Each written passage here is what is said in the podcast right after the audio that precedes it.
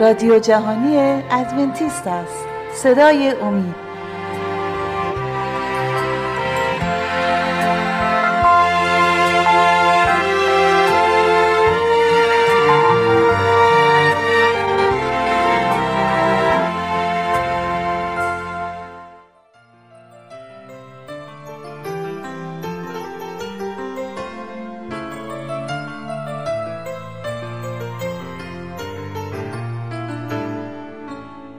درود به شما شنوندگان عزیز و ارجمند. از سری برنامه های مکاشفه امید مطلبی رو تقدیم حضورتون می‌کنم با عنوان انفجار نیروهای پنهانی. آخرین بار و در برنامه گذشته دیدیم که مکاشفه انفجار مربوط به فعالیت های ماورا و طبیعه رو پیشبینی می‌کنه. این بار می‌خوام به شما نشون بدم که ما همکنون در میانه آن انفجار قرار داریم. پلیس رسول گفت ولیکن روح صریحا می‌گوید که در زمان آخر بعضی از ایمان برگشته به ارواح مزل و تعالیم شیاطین اسقا خواهند نمود. اول تیموتائوس فصل 4 آیه یک. اما پیش از اینکه به ادامه مطلب بپردازیم از شما دعوت می‌کنم با شماره 357 99 786 707 از طریق تلگرام با ما در تماس باشید. به سه نکته در مورد این متن توجه کنید. او این بازی زمانی رو با در زمانهای بعدی یا همونطور که در نسخه کینگ جیمز کتاب مقدس می‌گوید اوقات آخر مشخص می‌کنه. در بخش اول پیشگویی دانیال فصل دو متوجه شدیم که در روزهای آخر زندگی می‌کنیم. بسیاری از کسانی که اعلام می‌کنن به کتاب مقدس اعتقاد ندارند می‌گویند که این زمان نمی‌تواند بیشتر از این دوام بیاورد. پولس رسول منتظر زمانی بود که ما اکنون در آن زندگی می کنیم و گفت که در این روزهای آخر بسیاری ایمان را کنار می گذارند. حال برای کنار گذاشتن ایمان آنها باید زمانی بخشی از آن ایمان بوده باشند. شما چیزی را که هرگز به آن تعلق نداشته اید رها نمی کنید. بسیاری قرار است به خدا عیسی و کلام او پشت کنند. دلیل این امر این است که آنها پیرو ارواح فریبکار و چیزهایی هستند که توسط شیاطین آموزش داده می شوند و در زبان یونانی در واقع می‌گویند آموزه های شیاطین. چگونه کسی که همیشه عضوی از ایمان بوده می‌تونه ارواح فریبنده و آموزه های شیاطین رو دنبال کنه؟ به شما میگم. امروزه بسیاری کلمه آموزه رو کلمه بد می‌دونند. برخی میگن ای واعظ من نمی‌خوام در مورد آموزه ها چیزی بشنوم. آموزه یا باورها به سادگی به این اشاره دارد که یک شخص به چه چیزی اعتقاد داره. اگه این آموزه از کلام خدا هست مشکلی نداره. در حقیقت در پایان همون فصل در اول تیموتائوس فصل 4 آیه 16 پلیس گفت آموزه سالم زندگی شما را نجات می‌دهد. توجه داشته باشید که در قلب این نبرد تضاد بین آموزه سالم و آموزه های شیاطین وجود دارد. ما هرگز آموزه های شیاطین رو بدون شناخت از آموزه های خدا تشخیص نخواهیم داد. به همین دلیل که ما اینک کتاب مقدس رو و مکاشفه رو مطالعه می‌کنیم. ما می‌خواهیم بدانید که آنچه میشنوید حقیقت است و پاهایتان روی زمین سنگی و مستحکم کلام خدا قرار گرفتن. در مکاشفه 16 یوحنا روحهای ناپاک را دید که از دهان اجدها جانور و نبی دروغین بیرون می آمدند. نبی دروغین برای فریب مردم از معجزات جعلی استفاده می کرد. شما متوجه خواهید شد که آموزه های سالم کلید مهمی برای کمک به شما در شناختن معجزات جعلی خواهند شد. همه اینها بدین معناست که در این روزهای آخر انواع گوناگونی از پدیده های روحی و روانی رو خواهیم دید. انفجار مدرن شکل جدیدی از نسخه های بظاهر بی خطر یا زیبا از جادوگری به برنامه های مانند من رویای جینی را می‌بینم و یا جادو شده برمیگرده که امروز در برنامه ها و فیلم های بیشماری دیده می شود. البته ما نباید سری برنامه های هری پاتر رو نادیده بگیریم ممکن است فکر کنید خب هری پاتر چه مشکلی داره خانم جو ان کاتلین رولینگ نویسنده هری پاتر در برنامه تلویزیونی در لندن گفت که یک سوم از مطالب او بر اساس نیروهای ماورا طبیعه واقعی است. اولین کتاب این مجموعه با نام سنگ جادوگر بود. نکته که در اعلام هری پاتر به عنوان یک سفر بی خطر در دنیای تخیلی نادیده گرفته میشه اینه که این ساهر کسی است که با مردگان ارتباط برقرار می‌کنه. موضوعی نه چندان بی ضرر همونطور که خواهیم دید یک سوال که باید از خود بپرسیم این است که ما با این داستانها به فرزندان خود چه می آموزیم؟ گلوریا بیشاپ ده ساله میگه من آنچه را که در مدرسه هاگوارتس آموختم دوست دارم من می‌خواهم جادوگر شوم محقق مشهور جورج بارنا گزارش می‌دهد از هر چهار نوجوان سه نفر حداقل یک نوع فعالیت روانی یا جادوگری رو انجام دادند. این در حالی است که در طول سال گذشته کمتر از سه نفر از هر ده نوجوان مذهبی هیچ تعلیمی از گروه مذهبی آنها در مورد عناصر ماور و طبیع دریافت نکرده بودند. چه حیف برای جوانان ما. به ویژه با توجه به فعالیت شیطان که پیش بینی شده در مکاشفه 16 مونتل ویلیامز بازیگر کتاب سیلویا براون طرف دیگر و پشت سر را تبلیغ کرد و گفت روانی، معتدل، روشنفکر، واسط اینها کلمه برای توصیف قدرت های منحصر به فرد سیلویا براون است. من شخصا شاهد بودم که او در خانواده های پریشان محصور شده بود. به پلیس کمک می‌کرد پرونده ها را ببندد و قلب مردم را باز کند تا به آنها کمک کند چیزهای خوب درون خود را ببینند حالا چه چیزی می‌تواند بیزررتر باشد؟ چه کسی نمی‌خواهد از این طریق به دیگران کمک کند؟ سیلویا براون خودش گفت این کتاب در مورد شماست در مورد قدرت خدادادی شما. چگونه دوباره با آن ارتباط برقرار کنید و چگونه از آن استفاده خوبی کنید که باید آن را یک بار و برای همیشه حل و فصل کرد؟ منظور من این است که چه کسی نمی‌خواهد با قدرت‌های خدادادی ما ارتباط برقرار کند. و اگر مونتل ویلیامز آن را تایید کند کتاب باید خوب باشد. درسته؟ نخیر اشتباه.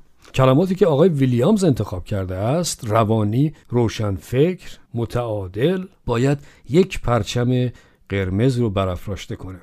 یک کانال یا یک واسطه کسی است که ادعا می‌کنه از سمت مردگان صحبت می‌کنه. یک شاهد دیگه اشعیا که صدها سال قبل از مسیح زندگی می‌کرد می‌گفت و چون ایشان به شما گویند که از اصحاب اجنه و جادوگرانی که زمزمه می‌کنند سوال کنید گویید آیا قوم از خدای خود سوال ننمایند و آیا از مردگان به جهت زندگان سوال باید نمود؟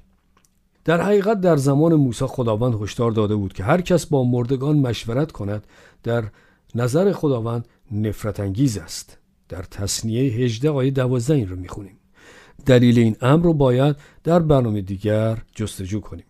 اکنون سوال این است که آیا سیلویا براون و سایر روانشناسان واقعا مردم رو با قدرت‌های خدادادی خود ارتباط میدن؟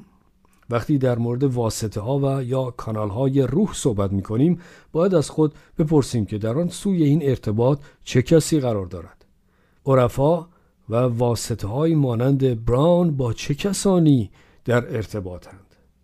من برای ملاقات به منزل خانمی در اوکلاهوما سیتی رفتم. در هنگام ملاقات ما در مورد زندگی معنوی او صحبت می کردیم و او به من گفت که می‌داند نجات یافته است. من گفتم خدا را شکر همه ما باید اطمینان داشته باشیم که به عیسی ایمان داریم. ما به این اطمینان نیاز داریم. سپس او شروع کرد به گفتن اینکه چگونه فهمید که نجات یافته است. وی گفت شوهرش چهار سال پیش از دنیا رفته بود و اندکی پس از مرگش دوباره نزد او ظاهر شد. شوهرش به او گفت که در بهشت بوده و خدا را دیده است. او گفت که عیسی مسیح را دیده بود و گفتند که به همسرت بگو که همه چیز درست است. او فقط زندگی خود را همان گونه که هست ادامه دهد. سپس هنگامی که درگذشت او نیز در بهشت خواهد بود. فاجعه واقعی این بود که او واقعا دیگر علاقی به مطالعه کتاب مقدس نداشت چون همانطور که شنیدید او اطمینان خود را از روح داشت. اکنون کسانی اگر روح شما را به سمت دیگری غیر از کلام خدا سوق می دهند پس شما روح اشتباهی رو پیروی می کنید روح خدا هرگز شما را از کتاب مقدس دور نخواهد کرد. کلام خدا توسط روح او به ما داده شده است. اما قبل از اینکه گفتگو رو ادامه بدیم. از شما درخواست می‌کنم در صورت داشتن هر گونه پرسشی با شماره 357 99 786 707 با ما تماس حاصل فرمایید. ما در مورد ارواح شیطانی صحبت کردیم که سعی در گمراه کردن مردم خدا را دارند. اکنون من می‌خوام در مورد نوع دیگری از پدیده روح صحبت کنم. من می‌خوام این رو روشن کنم که من معتقدم این متفاوت از موضوعی است که تا این لحظه در مورد آن صحبت کردیم. این نوعی پدیده روحی است که من مطمئن هستم ممکنه برخی از شما اون رو تجربه کرده باشید. چیزی مانند شنیدن صدایی که به شما هشدار میده یا در واقع احساس نیرویی می‌کنید که شما را از مسیر فاجعه پیش رو خارج می‌کنه. عزیزان کتاب مقدس به ما هشدار میده. هشدار میده که به هر روحی ایمان نیاورید. اما ارواح رو آزمایش کنید تا ببینید آیا آنها از طرف خدا هستند. خوب گوش کنید. در اول یوحنا باب چهار آیه یک می‌خوانیم زیرا که انبیای کذبه بسیار به جهان بیرون رفتند. پیامبران دروغین توسط ارواح شیطانی پشتیبانی میشن. خود عیسی گفت که در روزهای آخر بسیاری از پیامبران دروغین و بسیاری از مسیحهای دروغین وجود خواهند داشت و آنها بسیاری را فریب خواهند داد. در اول قرنتیان باب دوازده پولس در بین عطایای روح القدس توانایی تشخیص بین ارواح رو نیز نام برده. بنابراین می‌بینید آیاتی از این دست هستند که بدون هیچ پرسشی به ما می‌گویند بدون شک در واقع دو قلمرو روحانی وجود دارد. یک قلمرو ارواح خوب و یک قلمرو ارواح شریر و شیطانی و ما باید ارواح رو آزمایش کنیم. برخی ممکنه وسوسه بشن تا از هر نوع پدیده روحی دوری کنند. اما پولس در اول تسالونیکیان فصل 5 آیه 19 هشدار میده روح را اطفا مکنید نبوت ها را خار مشمارید همه چیز را تحقیق کنید و به آنچه نیکوست متمسک باشید. از هر نوع بدی احتراز نمایید روح را امتحان کنید همه را تست کنید. روح را فرو ننشانید بلکه روح را آزمایش کنید. خوبها را نگه دارید و از شریر اجتناب کنید. و چگونه آن را انجام دهید؟ فقط یک راه برای آزمایش روح وجود دارد. اشعیا در فصل هشتم آیه 20 به ما می‌گوید به قانون و به شهادت. این کلام خداست. اشیا گفت اگر آنها مطابق این کلام صحبت نکنند هیچ نوری ندارند. کتاب مقدس آزمایش و سنگ محک ماست. تنها راه آزمایش روح این است که نگاه کنید و ببینید روح القدس قبلا در کتاب مقدس چه چیزی گفته است. اگر آن روح با کتاب مقدس موافق است پس می توانید محکم آن را حفظ کنید. اما اگر با کتاب مقدس مغایرت دارد از آن دوری کنید. برخی افراد برخلاف این عمل می کنند وقتی آنها در کتاب مقدس آنچه خدا می‌خواهد انجام دهند را می‌خوانند دعا می کنند و از روح می خواهند که با آنها بگوید که آیا آنها باید این کار را انجام دهند یا نه. ما روح را با کتاب مقدس آزمایش می کنیم ما کتاب مقدس را با روح آزمایش نمی کنیم کتاب مقدس استاندارد ماست. روح خدا کلام کتاب مقدس رو به ما داده و او هرگز با کلام خودش تضادی نخواهد داشت. اگر کتاب مقدس می‌گوید چیزی درست است پس درست است و این آخرین جواب است. آزمایش کتاب مقدس با روح خطرناک است چرا که ارواح شریری در جهان کار می کنند این دقیقا همان کاری است که شارون هالستد انجام داد. فرشته به او ظاهر شد و به او گفت که متا هشت و نه را بخوان. آیا آن فرشته خوب بود یا بد؟ آیا باید آن را بخواند؟ راهی برای گفتن وجود ندارد. آیا باید آن را بخواند؟ هیچ چیزی در کتاب مقدس وجود ندارد که بگوید متا را نخوانید. خواندن آن اشکالی ندارد. اما فرشته دوباره ظاهر شد و گفت آیا متوجه شدید که عیسی چه اندازه بیمار شفا داد؟ شارون گفت بله. خدا می‌خواهد شما برای همسایه خود که بیمار است دعا کنید کتاب مقدس نمی‌گوید برای شفا بخشی دعا نکنید بنابراین شارون دعا کرد همسایه شفا یافت این اتفاق چندین بار تکرار شد و مدام اعتماد شارون به فرشته بیشتر و بیشتر می‌شد. سرانجام فرشته به او گفت شارون خانواده گرین در شرف رویگردانی از خدا هستند و همه آنها از دست خواهند رفت. خدا می‌خواهد شما جان آنها را بگیرید تا روح آنها را قبل از اینکه از بین بروند نجات دهید. تا آن زمان شارون چنان درگیر روح شده بود و اعتماد به نفس داشت که دیگر آزمایش روح را با کتاب مقدس متوقف کرد و لین گرین را یعنی همسایهاش را کشت. اکنون دریافتیم که دو قلمرو روحانی وجود دارد. یک قلمرو ارواح خوب و یک قلمرو ارواح شریر و شیطانی. پولس این دو قلمرو ارواح را یک قدم جلوتر می‌برد در افسسیان 6 آیه 12 زیرا که ما را کشتی گرفتن با خون و جسم نیست بلکه با ریاست ها و قدرت ها و جهانداران این ظلمت و با فوجهای روحانی شرارت در جایهای آسمان. ما در میان یک درگیری جهانی بین دو قلمرو روح قرار گرفتیم.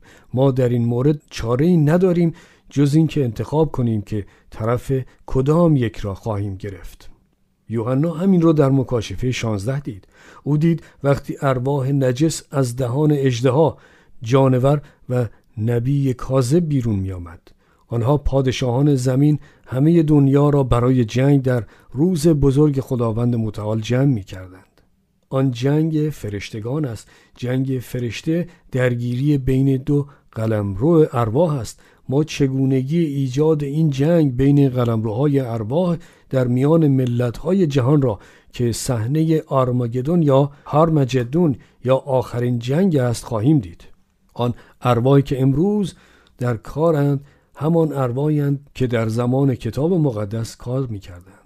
پادشاه شاول اولین پادشاه اسرائیل بود اما او از دستورات خدا رو گردانید و حتی برای راهنمایی با یک جادوگر مشورت کرد و از خداوند درخواست نکرد.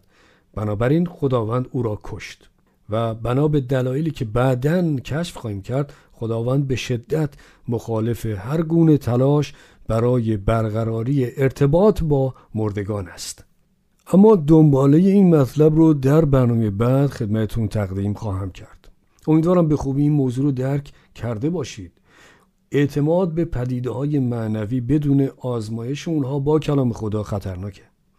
ما از نزدیک نتایج عدم آزمایش ارواح رو بررسی خواهیم کرد و این می‌تونه به این منجر بشه که مردم تا آنجا پیش میرن که فرزندان خود رو فدا می‌کنن. اما در برنامه بعدی نحوه این گونه اتفاقات رو برای شما شهر خواهم داد. پس با ما همراه باشید. اما در صورت داشتن هر گونه پرسشی در مورد مطلب ارائه شده می‌تونید با شماره 357 99 786 707 از طریق تلگرام یا همچنین از طریق آدرس ایمیل radio at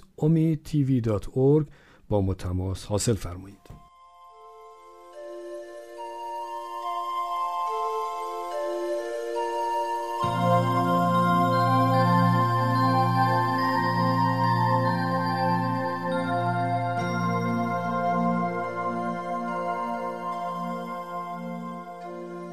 خب عزیزان در این بخش از برنامه همکارم خانم عزیمه مطلبی رو آماده کردند که تقدیم حضورتون خواهد شد. لطفا توجه فرمایید.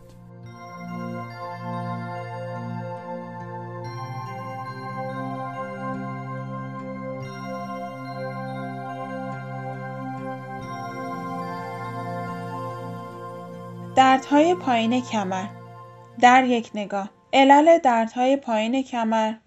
شیوه های مختلف مداوا توصیه به تحرک و جنبایی و حفظ برنامه تقویت عضلات حمایت کننده ستون فقرات قبل از اینکه به صحبت های امروز بپردازیم از شما دعوت می کنم که اگر سوالاتی و یا نظراتی در مورد گفتگوهای ما دارید می توانید با شماره تماس 20357 99 786 707 از طریق تلگرام آنها را با ما به اشتراک بگذارید.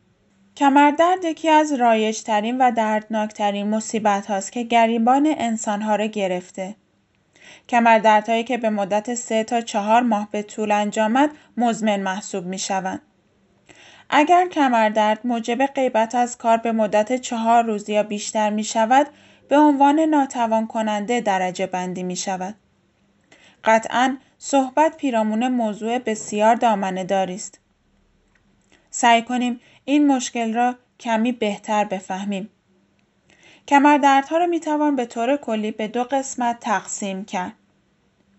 اول دردها مرتبط با مفاصل و عضلات بسیار ظریف حمایتی دوم دردها به سبب اختلالات عصبی دردهای عصبی پیامدهای سرش و لغزش مهره های ستون فقرات است که موجب ایجاد فشار به روی اعصاب ستون می شود. هرگاه به روی عصبی فشار وارد می شود درد اکثرا به نقاط اطراف و متصل به آن عصب گسترش می‌یابد. تا به حال رسم این بوده که استراحت، داروهای مسکن و حتی درمان کششی مساعدترین راه علاج است. ولی اخیرا مطالعات نشان داده که فعالیت و جنبایی در تسکین درد موثرتر بوده تا استراحت و در رخت خواب خوابیدن.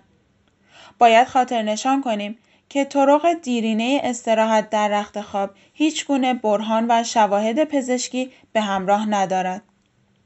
بهتر است مقداری فعالیت روزانه را حفظ کرد. البته اجتناب از حرکات بسیار شدید و ناگهانی و از جد و جهد پرتنش که موجب فشارهای گذاف به ناحیه آسیب دیده و تحریک درد می شود. تحرک با داشتن درد بسیار دشوار است. از این رو بسیاری از مردم به طور کل از جنبایی و ورزش اجتناب می‌ورزند و اکتفا به نشیمندی می‌کنند. این شرایط را بدتر می کند. عضلات کشمندی و کشش خود را از دست می دهند. مفصلها سستر می شوند. در نتیجه تحرک دشوارتر و نهایتا وضعیت مزمن. چیزی نمیگذرد که ناجنبایی موجب اضافه شدن وزن می شود که این نیز به نوبه خود موجب فشار مضاعف بر روی ستون فقرات و عضلات اطراف آن می شود. عادت بد نشیمندی یکی از عادات بسیار سخت برای ترک کردن است. بنابراین درد نباید موجب احتزاز از ورزش و تحرک شود. به این دلیل استعمال داروهای مسکن، آرامگرهای عضلات و داروهای ضد ورم غیر استروئیدی برای مدت محدود مفید می باشند. با این حال داروهای مسکن به خودی خود مشکل گشای دردهای کمر نیستند. ورزش های درمانی بسیار ضروری می باشند ولی متاسفانه خیلی نادیده گرفته شده. عضلات متعددی در حمایت ستون فقرات نقش دارند. اکثر ما از عضلات استوی سینه تا کمر آگاهیم و این عضلات را به عنوان عضلات کمر می شناسیم. ستون استوی در ضمن توسط عضلات روی ستون فقرات حمایت می شوند. این عضلات توسط ورزش های شکمی تقویت می شوند. این نوع ورزش ها را باید با مراقبت دنبال کرد به خصوص در شروع. حرکات شکمی سیتاپس احتمالاً برای شروع مناسب نیستند. با تخت خوابیدن، زانوها خم شده و نصفه حرکات شکم بهترین شیوه آغاز کردن است. متخصص physical therapy یا فیزیوتراپی شخصی است که راه درست این حرکات را به شما نشان می دهد. ورزش های برجاست و هدفگیر شده بسیار درخوری را نیز می توان در اینترنت یافت. ولی انتخاب از میان این همه گزینه های مختلف حکمت و درایت می طلبد. در ضمن مهم است که ورزش ها و نرمش هایی را بگزینیم که مورد دلخواهمان باشد نه ورزش های منزجر کننده و ملالت آور. بسیاری از مردم با داشتن همیار چه همسر یا عضو خانواده و یا دوستان بیشتر دلگرم می شوند. قبل از اینکه به ادامه صحبت های امروز بپردازیم از شما دعوت می کنم که اگر سوالاتی و یا نظراتی در مورد گفتگوهای ما دارید می توانید با شماره تماس 20357 99 786 707 از طریق تلگرام آنها را با ما به اشتراک بگذارید. برخی اشخاص درمان گیاهی دارویی را ترفیع می کنند. سه نوع رایج آن چنگ شیطان، چوب بید سفید و فلفل کاین در چندی از مطالعات تاثیرات مطلوبی داشته. چنگ شیطان در مجموع بهترین آنها بوده. در بسیاری از مطالعات این گیاه داروها با داروهای مسکن شیمیایی نسخه یا بدون نسخه مانند ایبوبروفن مقایسه نشده. بنابراین خواص درمانی آنها مشخص نیست ولی باید به یاد داشت که چه تصنعی و چه گیاهی اینها کماکان مداوای دارویی می باشند. تراپی های کایروپراکتیک برای دردهای کمر استفاده شده و در حدود 40 درصد بیماران کمردرد از مداوای chiropractic ی استفاده می کنند. این نوع درمان ها تا حدودی رفع درد می کنند ولی نه به اندازه تراپی های فیزیکی و داروهای مسکن. افراد با صدمات شدید نیاز به مداوا و تراپی های به خصوص و انفرادی دارند. به طور کلی تحقیقات نشان داده که بیماران با درد کمر با شرکت در یک نوع برنامه تراپی نظارت شده پیشرفت بیشتری را مشاهده خواهند کرد و این به موازات پیشنهادات ماست که شیوه زندگی سالم همیشه باید با نوعی ورزش همراه باشد. بازگشت به شیوه فعال نه فقط در روند التیام سود بخش است بلکه زمام زندگی را به دست ما می دهد تا اینکه دائم اجیر و اسیر دردهای کمر باشیم. قدرت فکری ما تاثیر شایانی به تمام ابعاد زندگی دارد. پس با دید مثبت قادر به انجام آنچه که فراتر از انتظارات ماست خواهیم بود. از شما عزیزان دعوت می کنم که اگر سوال های پیرامون موضوع های ارائه شده در امور سلامتی و در کل مطالب مطرح شده در این برنامه ها دارید می توانید با شماره تماس 20357 99 786 707 از طریق تلگرام و یا از طریق رادیو ادساین دات با ما تماس حاصل فرمایید.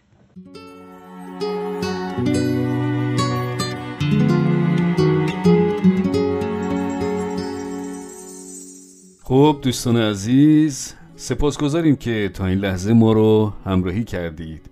امیدواریم که برنامه امروز هم مورد توجه و استفاده شما قرار گرفته باشه.